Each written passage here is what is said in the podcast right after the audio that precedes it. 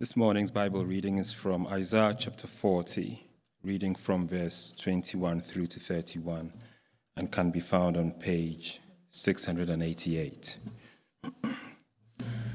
Do you not know? Have you not heard? Has it not been told you from the beginning? Have you not understood since the earth was founded?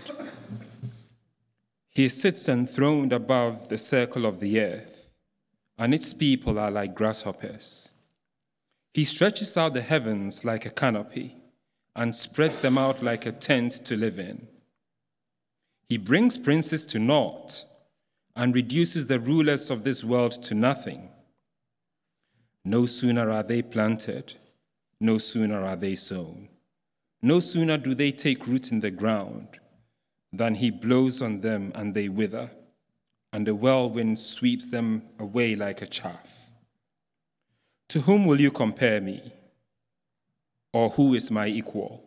says the Holy One. Lift up your eyes and look to the heavens. Who created all these? He who brings out the starry host one by one and calls them each by name. Because of his great power and mighty strength, not one of them is missing. Why do you complain, Jacob? Why do you say, Israel, my way is hidden from the Lord, my course is disregarded by God? Do you not know? Have you not heard? The Lord is the everlasting God, the creator of the ends of the earth. He will not grow tired or weary, and his understanding no one can fathom. He gives strength to the weary and increases the power of the weak. Even youths grow tired and weary, and young men stumble and fall. But those who hope in the Lord will renew their strength. They'll, they will soar on wings like eagles. They will run and not grow weary. They will walk and not be faint. Amen.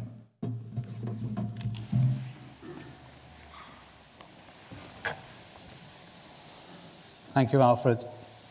So I'm going to invite Kath now to come up and, and speak to us. Now, this morning at 9.30, Kath's slides didn't work, and she described them beautifully, so much so I'm really excited to see what they look like now. So, shall we pray for Kath?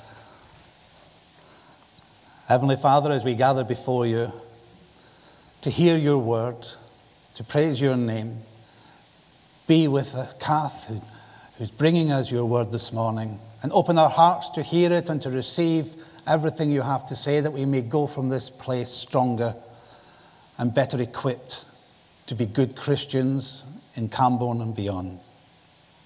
Amen. Technology is an amazing thing, isn't it? It's um. So the first slide, if we if we ever we ever get it to work this morning, is uh, is a picture of the Sistine Chapel. Uh, I don't know if anybody's been there. Um, uh, quite magnificent place, uh, but quite an exclusive place, certainly uh, uh in times gone by. So a, f- a few years ago, in um, 1630 or so, there was an Italian composer by the name of Gregorio Allegri, and he wrote an exquisite piece of choral music for Psalm 51. It was called Miserere, if I pronounced that correctly, or Mercy in Latin. It was performed only a few times a year. It was performed exclusively in the Sistine Chapel and it was forbidden to make a copy. For nearly 150 years, this beautiful piece of music was heard only by a handful of people.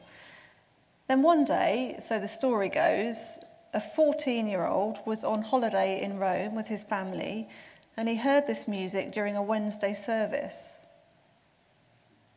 Fortunately for us, the teenager was Mozart, so he went back to where he had been staying and wrote it down, note by note, from memory, thereby opening up Allegri's Miserere to the rest of the world.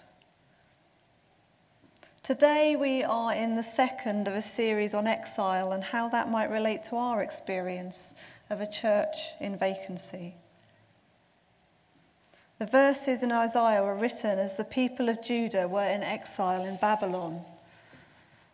Away from Jerusalem and the temple, they had to think again, re examining their identity and exploring God's identity as they attempted to work out what had happened and why. They came to realize that God was the Almighty God of creation. That was good timing, actually. it wasn't just God of their little corner of the earth, but He was God of everything and creator of everything.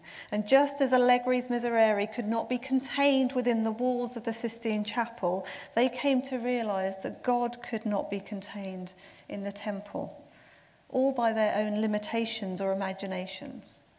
He was much, much bigger.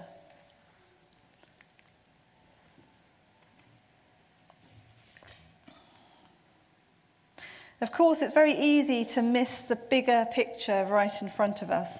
If you take an average two year old for a walk, it seems to take forever.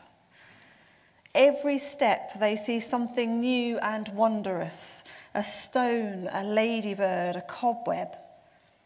In the words of the Lego movie, everything is awesome. For me, there is always somewhere to be, something to be doing, the next three things to be thinking about. It's very easy to lose sight of the wonder in the world around us.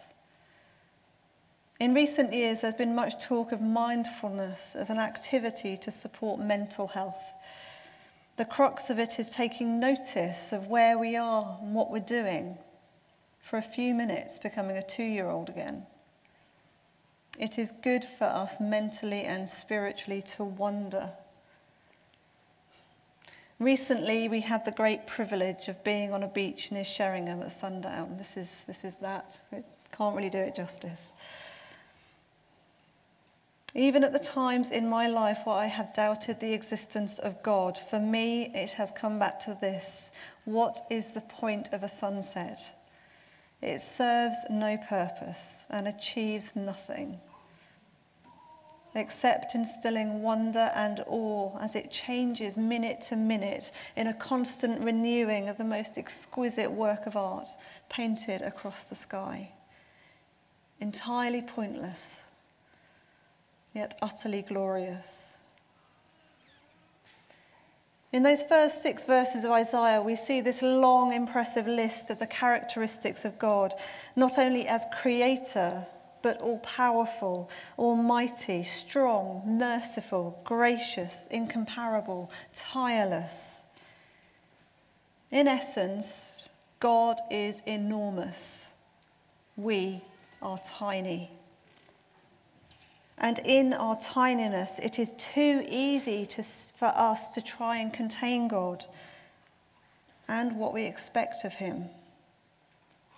We try and make God small.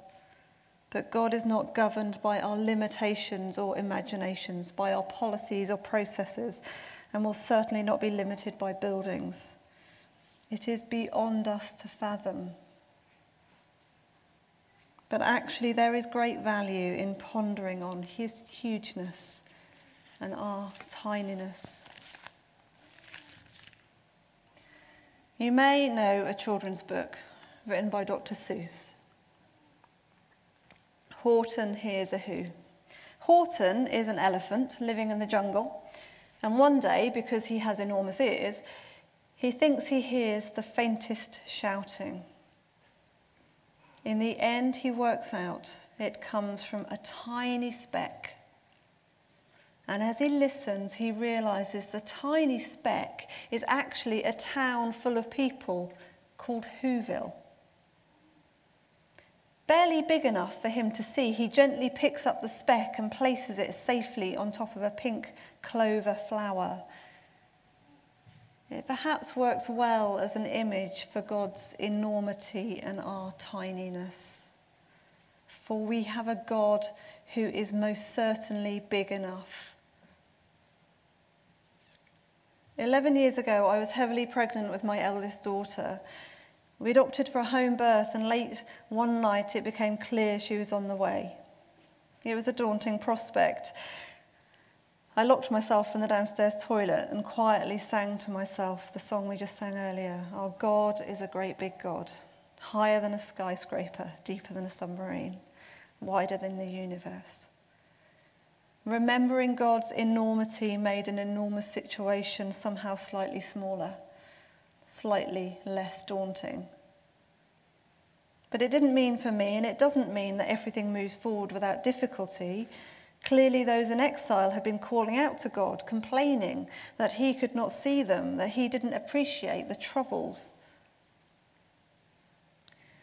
God responds as He does in many other places in the Bible, not justifying why something has happened or what the possible solutions might be in minute detail, but He reminded them, and perhaps some of us too need to be reminded, that we are not abandoned even as we go through periods of shadow or uncertainty and we don't understand. We have a God who is bigger, more powerful, and stronger than we could ever imagine. An almighty creator God who is interested in us and our well being. Dr. Seuss puts it rather down, Horton thought, with alarm. If I do, these small persons may come to great harm. I can't put it down, and I won't. After all, a person's a person, no matter how small. As Camborne Church today, the need to look back in awe at the Almighty God, reminding ourselves of the story of God's faithfulness over the years gives us the confidence to move forward. Not just because we have a God who is big enough and mighty enough and powerful enough and tireless enough, but also because we have a God who loves us enough. When we spend time reflecting on the enormity of God and his creation, then reminding ourselves that there is nothing in all of this incredible creation that will ever be able to separate us from the love of God seems all the more incredible. Nothing can separate, from, separate us from his love. Neither death nor life, neither angels nor other heavenly rulers or powers, neither the present nor the future, neither the world above or the world below. There is nothing However big and high and deep and wide God is, so is his love for us, stretching across space and time, physical and spiritual dimensions. A love that will tire- tirelessly search for us in our times of lostness and despair. Back to Horton the elephant. One day, the bright pink clover flower and the tiny town of Who get snatched from him and thrown into a vast field of bright pink clover, 100 miles wide. In a seemingly hopeless situation, Horton searches at great cost to his battered bones and his injured toes, more dead than alive. He searches hour after hour without rest until finally he finds them again on the three millionth flower.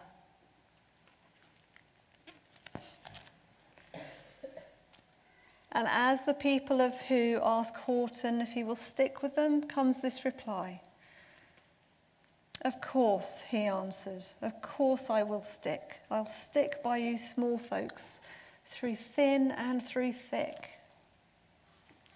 However small and insignificant we may feel, we have a God who is everlasting, who does not grow weary, who will never tire in his search for us, despite great cost to himself, who will walk beside us and love us whatever comes. The last few verses of today's reading are some of the most commonly referred to in Isaiah. We used them last week in the act of remembrance. They declare God's reassuring promise to us as we put our hope in Him, then we will fly or walk or run. Depending on which version of the Bible you read, some have those who hope in the Lord, some have those that wait upon the Lord, and some have those that trust in the Lord. Perhaps the key is that it simply doesn't say those who believe in the Lord. There is a need for action on our part, for perseverance, for faithfulness, for expectancy, for waiting on God's timing, for hope. Not hope in a vague, optimistic sort of way, but hope based on knowing the great things God has done and the expectation that He will do great things in the time to come. All too often, we may busy ourselves with our own good and commendable ideas or agenda that we rush into and can't sustain. But we need God's ideas not our ideas, and only as we turn to God, as we wait and trust and hope, only then comes movement. And that might be fast and exhilarating or slow and deliberate, but it is movement forward in continuing the mission that God has given us, relying only on God's strength, being a people and a place of light in our community furthering his kingdom in his strength, not ours, following his agenda, not ours. To me, it is the image of our church as a child, reaching to the hold the hand of a wise and loving Father, waiting as needed for the right time to move, to be led in the right direction.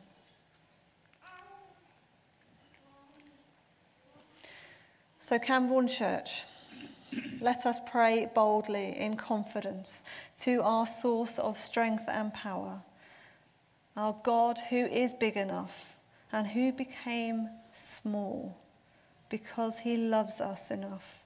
Let us pray that as we wait upon him, our powerful, mighty Creator God and our loving Father, as we trust in him, as we hope in him, we can and should expect great things from him for his glory in this place.